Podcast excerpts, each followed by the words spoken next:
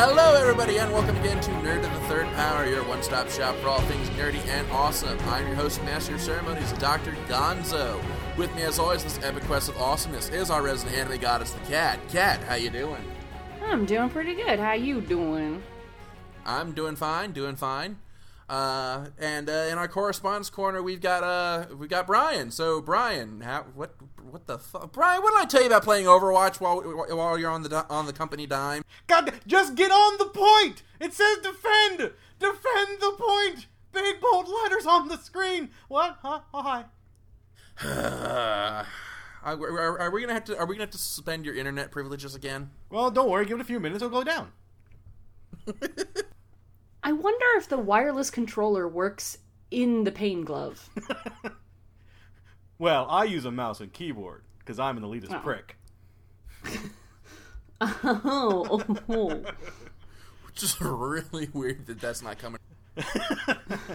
anyway, So, same question. Does the wireless mouse can you still play if we if you if we leave your computer stationed where it is, but you still have your mouse as we drag you kicking and screaming into the pain glove? We'll we'll run the experiment eventually.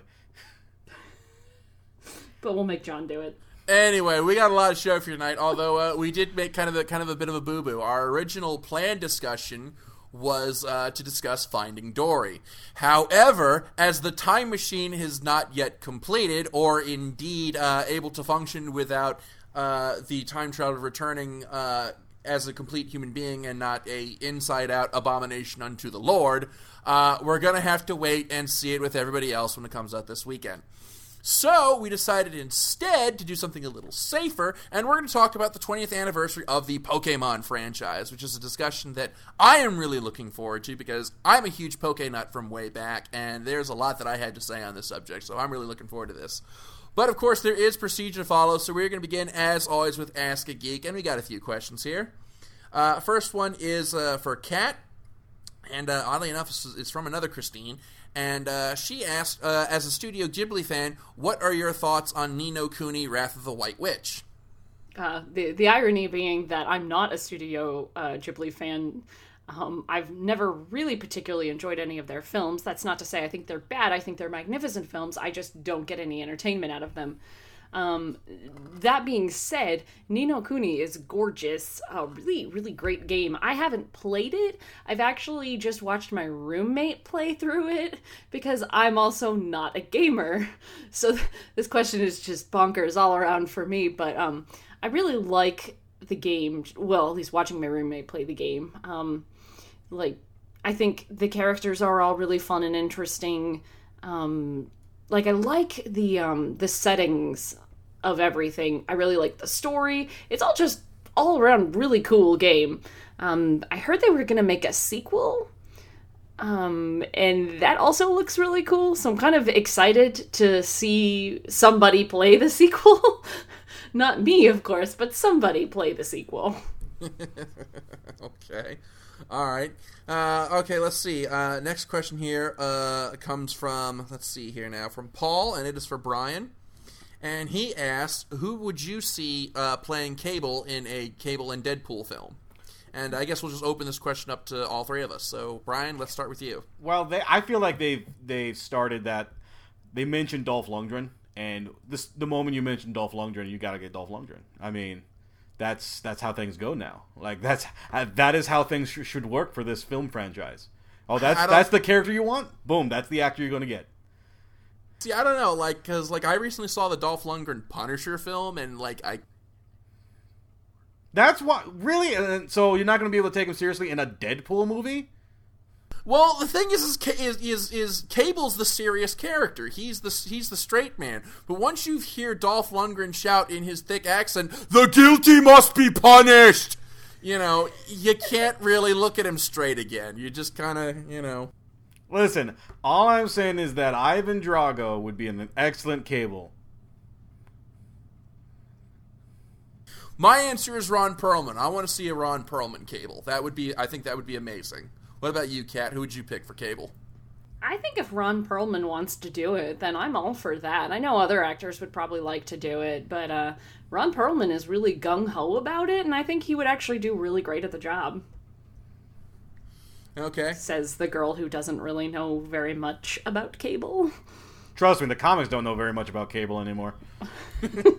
Yeah, it, and, and the question's been put to me uh, by a couple friends, like you know, so you wouldn't go see a Cable solo film? Like the thing about Cable is, I've never liked him unless he was paired up with Deadpool, because otherwise, I just don't find him a very interesting character. Because he just, I don't know. When I was reading uh, comics, Cable was in his uh, his future time traveling mutant messiah phase, and I don't know if he ever got over that Jesus complex that he had.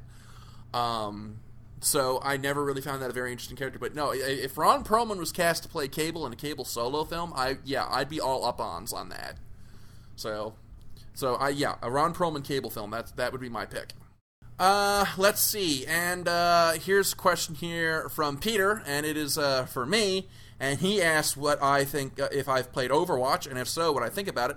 But I don't play online shooters. But given the fact that you that he's still playing it while we're in the middle of our recording session, despite repeated warnings against doing so, I think we're going to turn our gaze to Bryan and ask him what he thinks. Listen, this Hanzo prick's going down. Like, I just who's a I'm sick of that fucking phrase. Your laptop is going down the stairwell if you don't get off that goddamn game in the middle of recording. Yeah. Well, okay. Pause. I guess. Well, it's not really a pause. it's an online game. All right. Whatever. I'm probably going to wow, die a couple times. Way to ru- way to ruin the bit by trying to do something you can't actually do. hey, hey, hey! I'm salvaging. Hey, not with that attitude. Yeah, seriously. Can't. Yeah, you jerk. Let me finish my shit. Anyway, so like, I mean, I like Overwatch for what it is. It's just a team-based shooter, kind of like Team Fortress Two. Um, it's it's ironic though because like the Blizzard had put together this wonderful set of characters, this wonderful set of world, this wonderful world, all this big story involved going with it, and backstories and character relationships that you never get to actually play in the game because it is a team-based shooter. So your your different maps usually involve capturing a point, defending a point, or escorting a, uh, a thing to another side of the map. I mean, it's fun, but there is just a point in time going. There's obviously more here they're not letting on to. Yeah, I mean, it it, it, it, it it looks to me. It, I mean, it looks like a very well designed game. I just I don't play online shooters. It's just not something that's up my alley. Now, maybe if they actually came out with a, a single player mode where I could actually explore the world and the story, then yeah, I'd be I'd, I'd I'd probably give it a whirl. But as of right now, it's just not something that really interests me but it's uh, it's apparently got its hooks in Bryan pretty deep because he's still fucking playing it. Well, I, listen, listen. I'm almost level 23. Give me a couple of matches, and I'll be all right. Eh, give you a couple of cracks to the head. That's what I'll give you. all right. And uh, that's about all the Ask a Geek questions that we have for this week. Uh, as always, you can send them to us through the email at drgonzo at nerdofthethirdpower.com. Uh, we love getting your questions, uh, so go ahead and send them in, and uh, you know, maybe we'll get your question read on the air. We love getting your questions, love answering them, so get them in. And uh, also, if you're one of our Facebook faithful, we have a permanent Ask a Geek thread on our Facebook that we also take questions from. So go ahead and get those in. So now we're going to move on to our wonderful discussion topic. And can you believe this? It's been 20 years, and Pokemon is still a relevant franchise right now. A franchise that has existed with almost the same type of game mechanics every single other year that's coming out. Can you guys believe this? Because I can wow, you just sound like just so derisive of the whole thing. Like it's personally offended you in some way. It hasn't personally offended me. Listen, also, I'll I'll tell you a little bit of a backstory here. Is that my well, Pokemon has been around for for as long as almost I've been alive. Basically, I didn't actually play my first Pokemon game until Soul Silver, and the only reason I played that because I was stuck in an airport and I needed something to do. Let's let's start from the beginning, shall we? What, what what's going for the inspiration of Pokemon? How did this franchise start? How did we get to the point where there's a Pikachu army in Japan? okay, well, um, the Pokemon uh, series was created by uh, Sat- let me get the, the name right here because I'm I, am i am always terrible with Japanese names. Uh, Satoshi uh, Tajiri. I hope I'm pronouncing that right. Uh, but anyway, he first thought of the initial concept in uh, around 1989 or 90 when the Game Boy was first released, and it was based on a childhood hobby that he had. He would uh, collect insects. Um, and he wanted to come he wanted to come up with something you know the, a game that would allow players to do something similar for kids who lived in you know urban areas where they weren't able to you know collect a whole lot of bugs you know aside from you know fruit flies and mosquitoes and whatever you know nasty form of spider lives in Japan I don't know some probably some kind of hairy tarantula or something I don't know There's some pretty scary ones.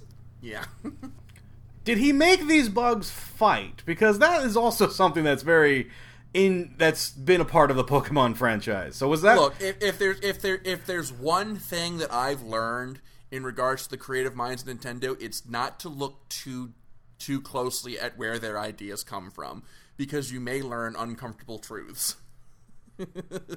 so, but that was the uh, that was the basic uh, the basic concept was basically was inspired by his uh, his love of collecting bugs and he wanted to come up with something something similar to that concept.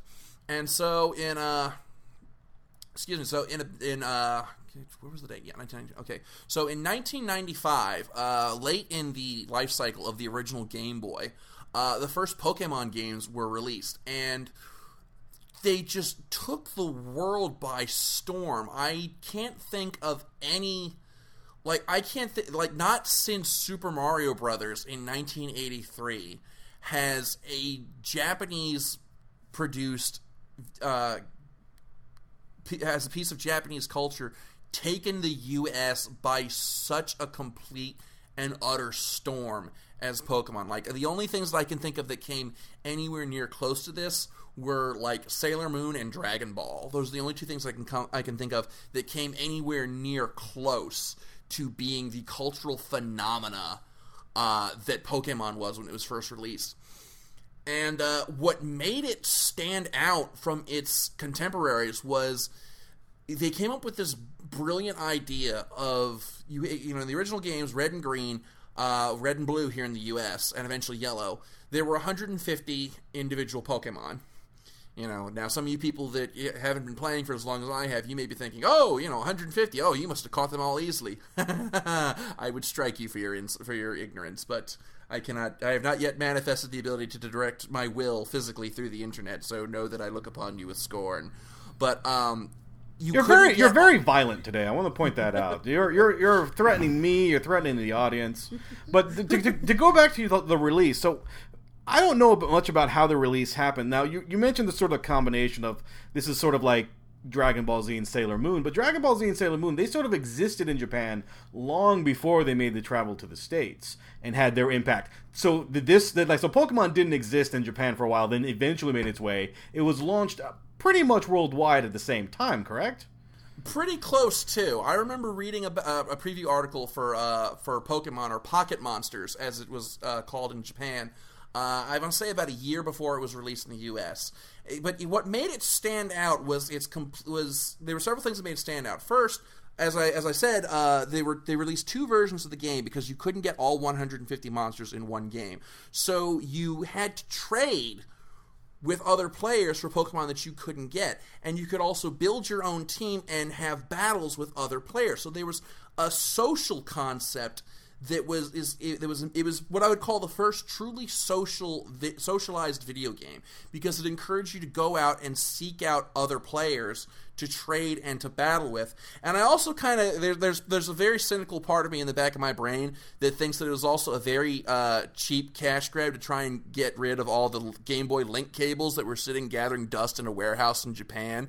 Because let me tell you, before Pokemon came out, nobody uh, you could count on one hand the number of people who owned a link cable in the entire U.S. Then Pokemon comes out, and suddenly they're just flying off the shelves. You couldn't find them.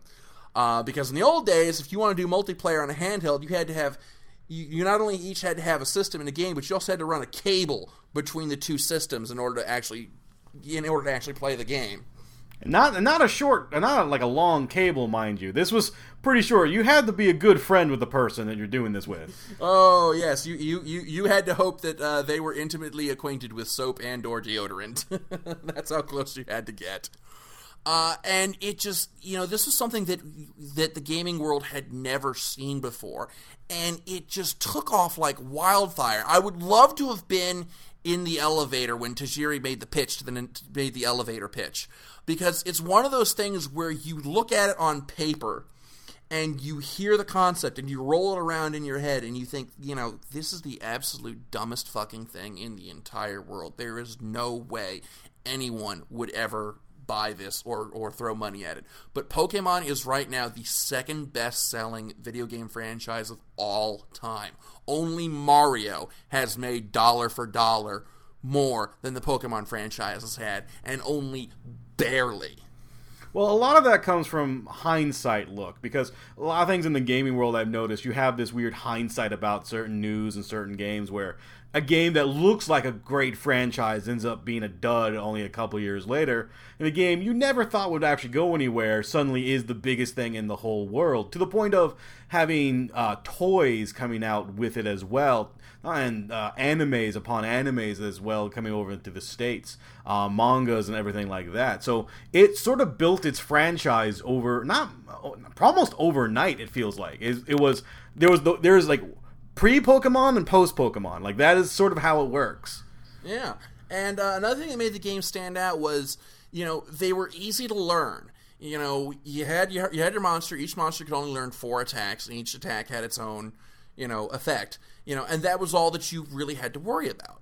But if you, you know, anyone could pick up and learn that. Okay, one monster, four attacks. You pick an attack. There you go. And you know, fire beats fire beats grass, grass beats water, water beats fire. Okay, rock paper scissors. Okay, pretty much anybody can get that.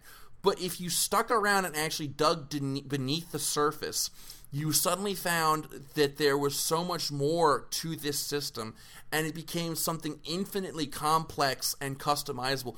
It was one of the, it was one of the few games at the time where you could liter- you could pretty literally play tailor the game to how you wanted it to play.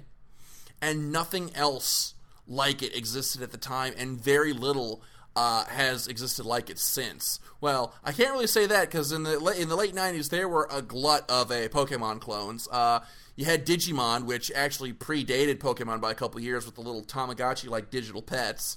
Um, you had there, were so many different Poke clones. It was it was obscene, but none of them, uh, with the exception of Digimon, had the staying power or, or, or still remembered today. Although you're still seeing a, few uh, odd attempts in there, like you got this new one, Yokai Watch, that just came out that's apparently really popular.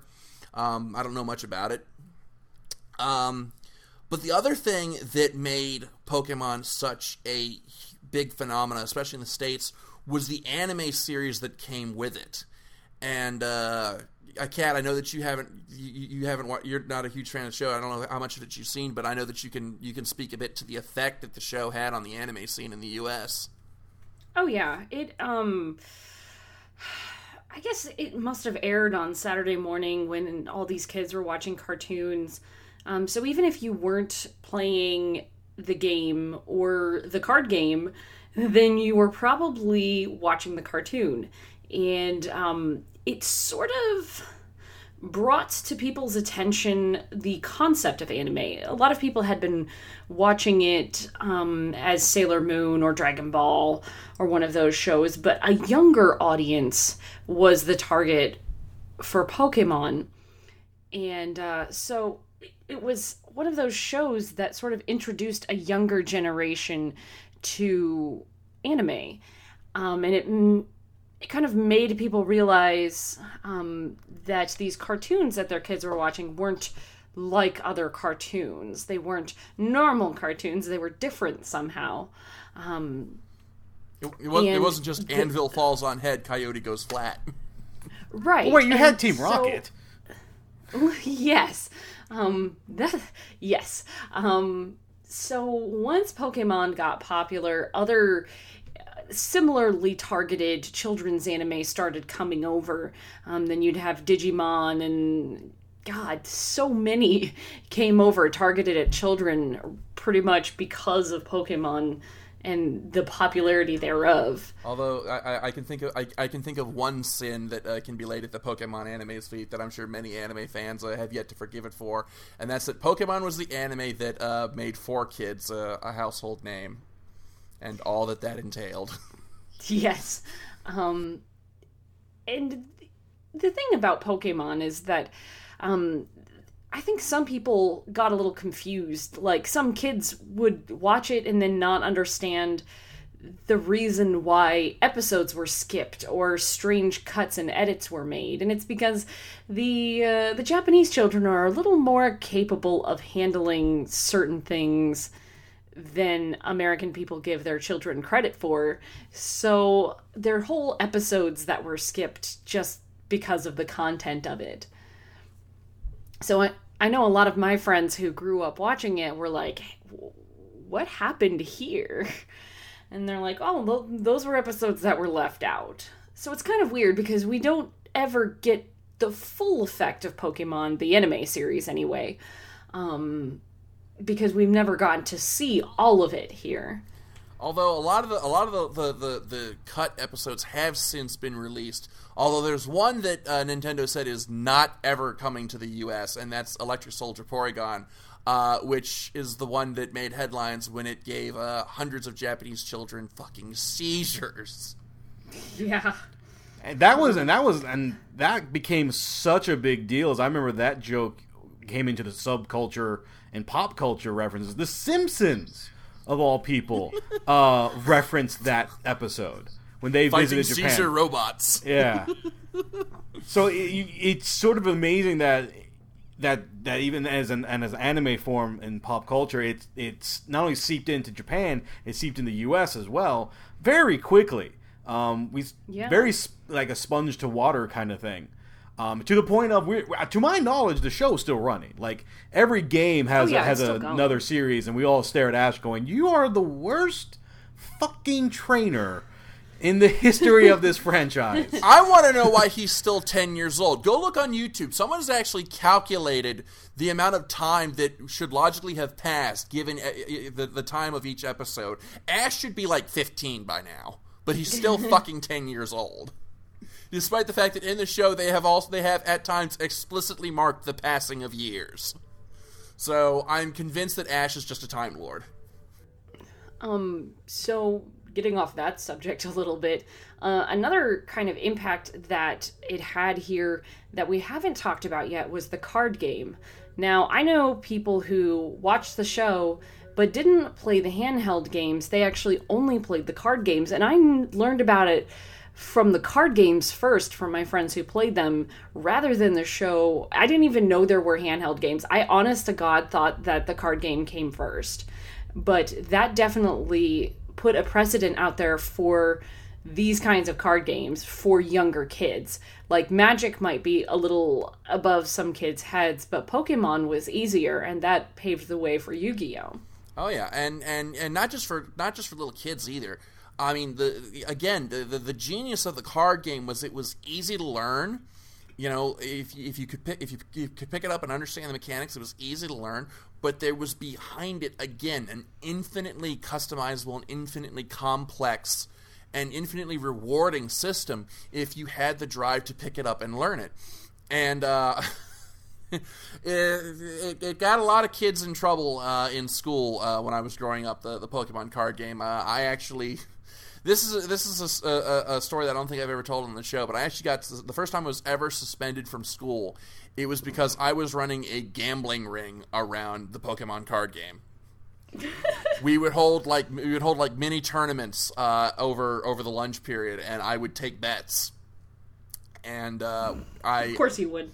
And I, I, at one point, I made like I think it was like seventy bucks uh, in one lunch period just from the bets, and uh, that was the day the principal caught wind of it, and I got suspended. When my, when my dad found out about it, he uh, said, "I don't know whether to ground you for life or take you to Vegas." Well, I'm taking you. I'm not sure taking you to Vegas is going to help because because you're you're the one in charge of the money. That's why you had the seventy dollars. You weren't the one actually playing anything. You were getting other people to do it. You should be running the casino, not playing in one. So, um, but yeah, it was, and again, it was, it was, it paved the way for so many things that came afterward. You know, we talk about, you know, Yu-Gi-Oh, big huge thing. You know, that was possible because of the success of the Pokemon card game. And it's it's another and again it's another one of the, the big success stories. Like you know there have been card games, card, uh, excuse me, there have been trading card games that have come and gone, and you know been flash in the pans or maybe lasted for a year before they got discontinued. But the Pokemon card game is still going on strong. I think the it's one of only three that I can think of that has lasted for longer than a decade, and the other two are Magic and Yu Gi Oh. It, it's in you kind of look at a if you look at a franchise I've noticed especially nowadays since tabletop gaming has gained popularity that if you could make a game out of it be it a board game or card game or anything it's fun it can continue. That sort of adds on to uh, the longevity of the franchise as a whole because the name is still out there people are still enjoying it. Um, I will say like I've never played the card game uh, but I did watch last year when I was at San Japan two of the guys I was working with were like just bored. We're it was the end of like the weekend. It was like a Sunday, and they just looked at each other and say, "Hey, you want to get a match? Yeah, sure, get a match." So all out of nowhere, these guys just pull out their cards and shuffle, and everything's all set and ready to go. And I'm watching them going, "How is this going to?" He's like, "Wait, see, I have this and this, and I want to do this and this and this and this, and I'm going this and this and this, and I win." I was like, "What the fuck just happened?" yeah, it, the, the, there's there's still a huge competitive scene uh, surrounding the the Pokemon card game. Uh, if you go on YouTube and look up a guy called uh, called the JWittz, uh, he most of his videos are uh, Pokemon related. He's actually done like workshop videos on like card deck strategies, and like he's he's really really talented guy at this at this like really informed like you can tell this guy who knows exactly what he's talking about when he does these workshops it's phenomenal um but it's like you know, this was something that was so unprecedented, and it, it was such. I think that the, the, the American culture didn't really know what to make of it at the time when it first appeared. You know, I remember uh, reading an article in Electronic Gaming Monthly. Haha, that dates me pretty well. you read a magazine I, that I remember that I that I not only remember but I read gaming magazines. Yes, I remember EGM when it was awesome. Uh, and there was an article in uh, their their Pokemon issue about this church pastor who had done like a whole sermon like Jack Chick style on the evils of Pokemon because he thought that it it you know promoted witchcraft and you know and evolution. I'm just like you know it was and, this is like just after the uh, the the Columbine thing had happened. So you know how video games were affecting our kids was very much in the public consciousness. You know, Jack Thompson was running around. You know, he hadn't he didn't quite reach the levels that he had in the early 2000s, but you know, he was getting his engine running. You know, so here comes this this video game from Japan about let's be totally honest, glorified dogfights. And you know, imagine being a parent being a parent in the 90s looking at this and not having any idea of what it is and again it's one of those things like you know we look at it now and it's like oh you know it, it's it's a pretty easy concept. Guy goes around collecting little little monsters that he uses in, in battle. But you know you try explaining to your to your parents back if we you know we try to explain to our parents back in the 90s they looked at us like we had two heads you know? Well, we, we, the, we, people fear what they don't understand. To steal a quote that more famous people have used, like if you go back and you watch the Chinpokomon episode of South Park, that's not too far off. Aside from the whole, you know, the Japanese wanting to bomb Pearl Harbor bit, that's not too far off from how America reacted to Pokemon when it first came out. It was just utter. If you weren't like wholeheartedly buying into it, you were utterly confused. So that kind of that, bringing that up, that since this is an anniversary, uh, essentially, you know, twenty years, uh, twenty years, correct? Yep. So there's a lot of anniversaries going on this year. It's hard to keep track of them, but yeah, so twenty years of Pokemon.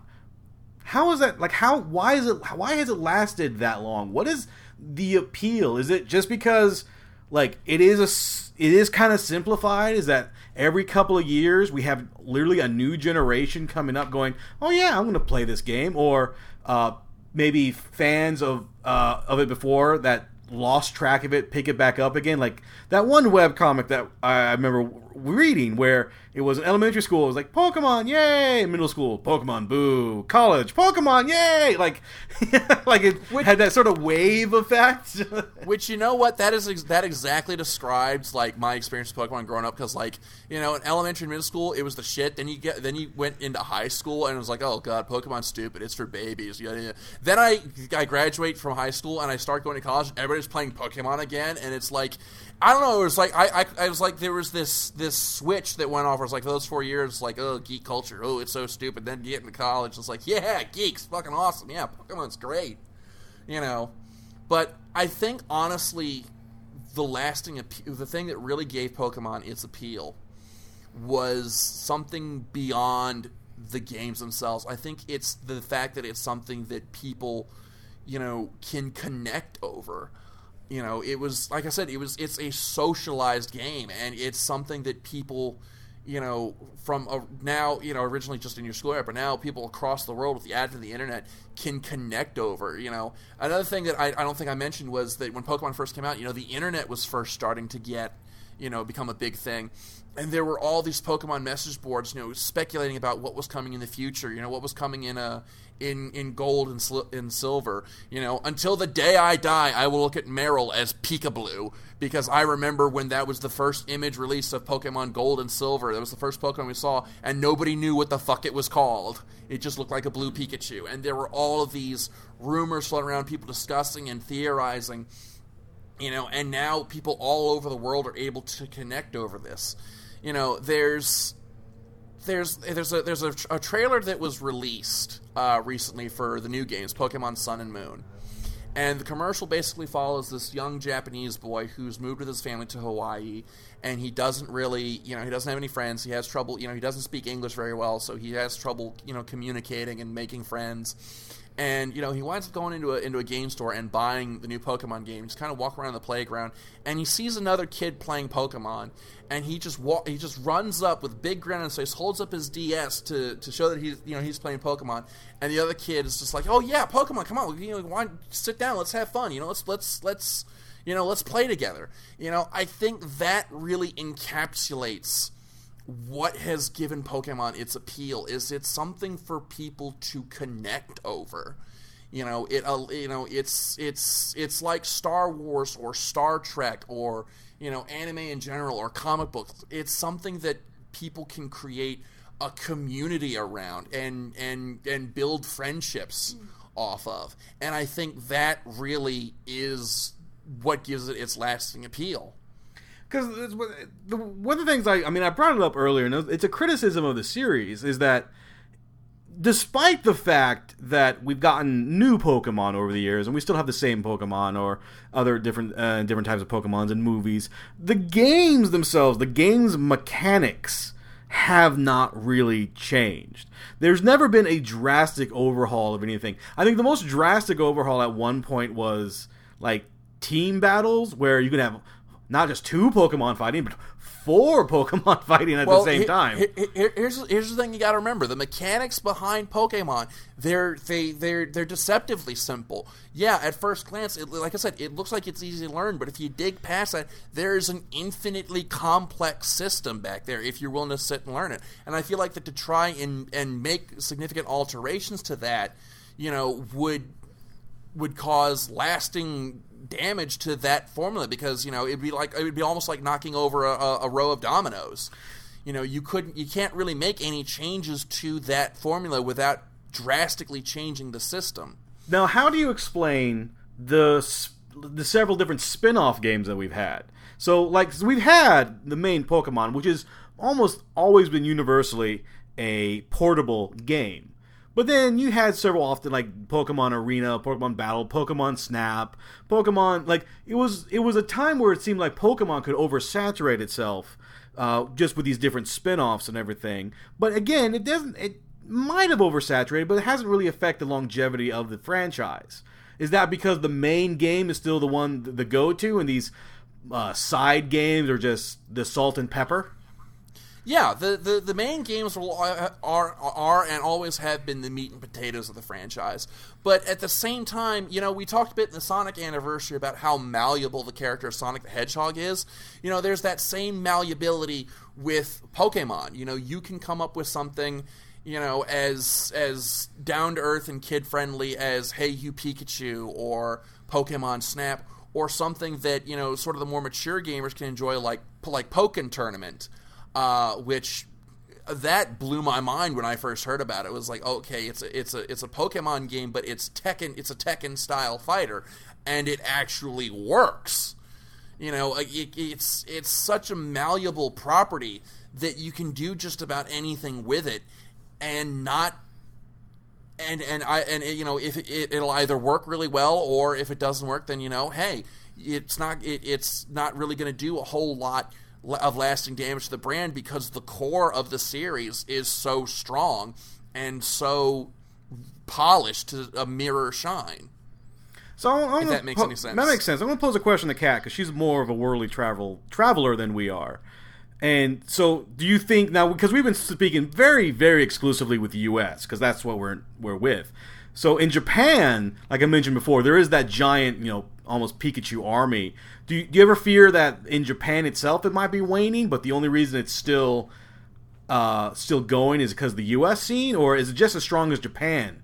In Japan, I mean. Oh, I think it's definitely um, still going strong in Japan. I don't know as much about the Japanese gaming scene, but um, Pikachu, very specifically, is an excellent marketing tool. Um, kind of like Hello Kitty or Doraemon or something. It's something that's kid friendly and you can put it on just about anything. Um, and because of the merchandising aspect of it, I don't really feel like the Pokemon franchise will ever be in any danger in Japan as long as people keep finding Pikachu cute.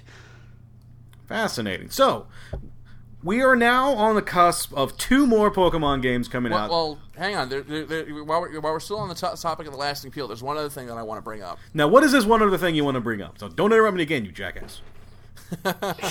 Uh, well, the the one last thing that I want to bring up, bring up is is another unique mechanic that I have not seen in any other game, and that's since the Game Boy Advance games, you have been able to bring your Pokemon from one console from one handheld generation into the next. Like some of the Pokemon that I have in my game, I've had all the way back since Fire Red and Leaf Green in 2004, and I've moved them from game to game, and I have kept them with me for you know more than a decade. And I think that's something else that kind of provides that uh, a huge appeal to the series is you know it's one of the few game series where we can actually feel like we own a part of it, like it, like part of it is truly ours. And someone uh, posted something on Facebook a couple years ago that I thought was really profound. That in you know a few decades time we might be leaving our pokemon to our children in our wills you might be saying and to my son charles i leave all the i leave all of my pokemon may they bring you as much joy as they brought me and i think that that is you know i think that's kind of a, i think that's kind of a really powerful concept the concept of you know having actual player ownership of of, a portion of the game to actually have a piece of it be ours you know, that makes any real sense. It, no, it's fascinating because I forget that because again I've only played uh, maybe like two. I played Soul Silver and then I played Y. Um, the only reason I played Y because it had a big elk on it, and I was like, ah, the other one has a dragon. That's boring. But it's very interesting you sort of bring that up. So as I was saying before, I was saying we have two more iterations of the franchise coming out later this year. Uh, later this year? Is it this year or next year?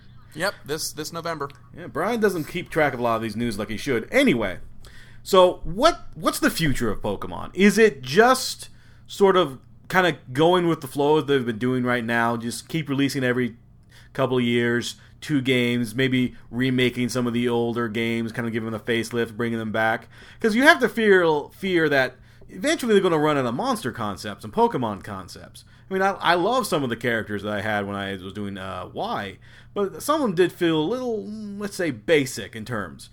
Um, so where where's the franchise going? What what does the future hold? Yeah, I mean, I don't think that the I don't think that that it, it's going to go away anytime soon. Nintendo has always have always been really good about insure about ensuring that the core of their product stays strong. Um, you know, yeah, there could be an argument made that they could maybe stagger out the releases a little more, put a little more uh, effort to the design. Um, I know a lot of people weren't happy with Black and White's monster designs. God knows I wouldn't. But I don't see, you know, I don't see Pokemon going the way of like Assassin's Creed, where it just becomes so overdone that people are finally just like, oh god, you know, another another Assassin's Creed. Here we go. You know, I I don't see Nintendo just kind of half-assing it. Um, as far as beyond the core uh, games, uh, the big one that everyone is talking about right now is Pokemon Go, which is the uh, alternate reality cell phone game uh, that they're developing, where you're actually going to be able to go out into the into the real world and uh, catch Pokemon uh, in this in this alternate reality game. Um, and that I think is you know again is is going to be I think that's going to be a huge huge thing. I think that I think I, I, I I'm I'm willing to put in writing that I think Pokemon Go is going to be as big a phenomena as the original Red and Green games were back in the '90s. I'm scared You know, about and- Pokemon Go. and and again because of just the idea of being able to go out into the world and connect with people uh, over this shared interest. Um, I am a little afraid of how of, of the possibilities of how they might monetize it. I really don't want to see it become, you know, one of those microtransaction driven games. Um, I really don't want to see it be sort of a, pay to win model. Um, but you know, I mean, Nintendo's been in this business for you know three decades now, and I I don't think that they would just throw this out there uh, as a cheap cash grab. I think that they they value their brand too highly to just half-ass it. So I really think that they're working on something special with Pokemon Go. That well, that's not what scares me because that's that's sort of a business discussion. What scares me is is that I'm gonna I'm gonna have this game right. It's gonna be on my phone. I'm gonna be at work, and I'm gonna suddenly get a. I'm like, there's a Squirtle over there, but I can't go over there. But there's a Squirtle over there. I thought, oh, I thought you were gonna make the, the, the stupid, tired old joke that uh, someone's gonna break into your house because there's an Arceus hiding in your closet. no, that, that- I think I, my fear is that I'm the one doing the breaking and entering. It's just, it's just like, it's just like, there's a Gastly, but that's someone's car. Ah, they'll understand. But uh, you know, I, I, I really think that that is is going to be a paradigm changer. I really think it is, and you know, again, it's just I, I, I think just the connection that that people are going to be able to form over that, like you know. And, and you know that Nintendo is aware of that, and you know that they're playing to that. Like if you go and you watch the Pokemon Go trailer, you know they're not emphasizing like you know oh you'll be able to catch this pokemon and that pokemon. You know what they're playing to is the idea of you know sharing this experience with like you know your kids or your family members or you know making you know using it to bond with and make friends with with new people. You know they're they're really playing up the the social connection aspect of it in the trailer. And uh, i'm gonna be honest i have a hard time watching the trailer without getting a little teary-eyed. It's just that you know it's just that awesome. But you know that's that's me. You know, I, my my cold black heart has to beat occasionally. Well, So- I, what I find kind of interesting is that they, in terms of future, because the big the big thing everyone's on now is VR. Like that's that's what everyone sort of has their uh, their eyes on, and it feels like Nintendo. Maybe they'll do VR, but they feel like for at least for Pokemon Go, they skip that. They're like virtual reality, virtual reality. Bryan can't talk. We're gonna do or like almost actual reality. You will actually get to go out and you know see these things or and catch these things. Like screw putting a headset on, move, talk. And you know, you, you you think about that and how unusual that is in the gaming industry at large. But when you look at it in terms of the how it relates to the Pokemon franchise itself, it makes perfect goddamn sense that they would go that direction. And like I said, I'm really interested in seeing where that goes. Um, the only other Pokemon uh, we talked about is uh, Detective Pi- Pikachu, and that's only because of all the petitions to get Danny DeVito uh, to voice the character in the game. Which I'm not gonna lie, if if da- if they actually got Danny DeVito to voice uh, Pikachu in Detective, Detect- I can't get getting tongue tied. If they actually got Danny DeVito to voice Detective Pikachu, try and say that five times fast. You just can't do it. Either way, if they managed to do it, it would be a day one purchase. So, de- so Detective Pikachu does Detective Pikachu talk? Is that what's happening here? That's that's apparently what the story is. Yes. So he doesn't go Pika Pika Weird. No, he he is he is actually going to be speaking the king's English. because I feel as like in noir with Pokemon, the fact that he's to say Pika Pika in that very noir style is even better than having Danny DeVito. Pika pika pika pika pika pika pika pika Pikachu pika pika. He smokes a cigarette. Pika. Yes. But yeah, like I said, I I you know. I, re- I don't see Pokemon going away anytime soon. That's that's just the all. I don't see it going away anytime soon, and I don't see it I, I, I honestly don't see it at you know a lot of people talk about you know oh it's you know it's it's waning it's getting old you know not a lot of people are you know into it anymore I, I don't see that and you know one of the things that amazes me about Pokemon is you know the the same thing that amazes me about comic book fans or anime fans or science fiction fans or tabletop gaming fans it's the the passion that people sh- show over this. You know the you know there are people who have you know it's it's like Harry Potter or you know Lord of the Rings. There are people who have who their entire circle of friends has been built around this property and I think that you know something like that that can bring people together and form those kinds of friendships I think is is really special and you know I'm glad to to be able to live in a world where that kind of where that kind of thing exists that can bring people together like that. Sounds over sounds overly sappy, but there it is. Very You know, it's it's it's something it's well, something we can all appreciate. I think we can all appreciate that. I, I I'll agree with you on that one. So as we sort of wind down, and I really can't follow up the sappiness there, so we're going to wind things down. Now, the next question is a big question. Now, it is actually, I believe, a question we've been asked before but we're going to reiterate it here. Who is your favorite Pokemon? Cat, go now. Oh my god, I don't have one because I never watched it or played it or anything. Um, but if I had to pick one just based on looks, mm, cute factor, cool factor, Umbreon. okay. I was trying to see if I can catch her off guard, but I almost got. Oh no, no, no! You you're not gonna be able to catch her off guard. Well, so we got we got her. So Gonzo. What's yours, smartass? Well, I'm the host. I go last, so fuck you. You're going now. I'm in charge. Mine, uh, my favorite Pokemon ever uh, is the uh, the level 91. It's now level 91 Electivire that I raised from an Elekid all the way back in Fire Red. That's uh, that's my go-to. It is it is it always has a place on my team. You know, it's it's it's my buddy. It's my Chewbacca, and he ain't he ain't going nowhere. He's always going to be with me. Ah, oh, very nice. So I kind of, I mean, I I mentioned mine before. I have a, a good close second. The, I feel, and this is this is why I, I sort of feel like like an a hole is that the reason not my uh, favorite one is Squirtle is, is absolute Squirtle is not for reasons of I've had like I mean I've always had a Squirtle on my team, but not for that. It's because when he evolves, he evolves into a giant turtle tank. Like, that is the most superficial reason to like anything. I realize that. And then when he had a mega evolution and we became a mega tank, I was like, this is the greatest thing ever. now, I my, my, my second, my very close second though is the is Lincario, and the Lincario. reason did I say it wrong? Lucario. Lucario. Whatever. Lincario is the host of Atop the Fourth Wall. No, that's Linkara. Haha, now who's wrong?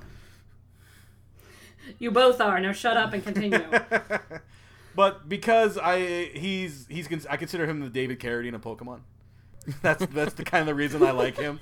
He's, he's very slow moving. He's got, he's got a fireball. I was like, this is this guy. I like this guy. Alrighty.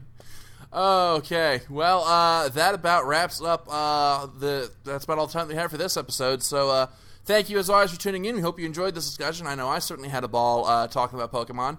So, uh, yeah, we will uh, see you next week for Finding Dory, which I know we're all looking forward to. And we'll see you next week. Thank you as always for tuning in. I'm Dr. Gonzo. I'm the cat. And I'm Bryan. All right, we'll see you next week. Taka, play us out.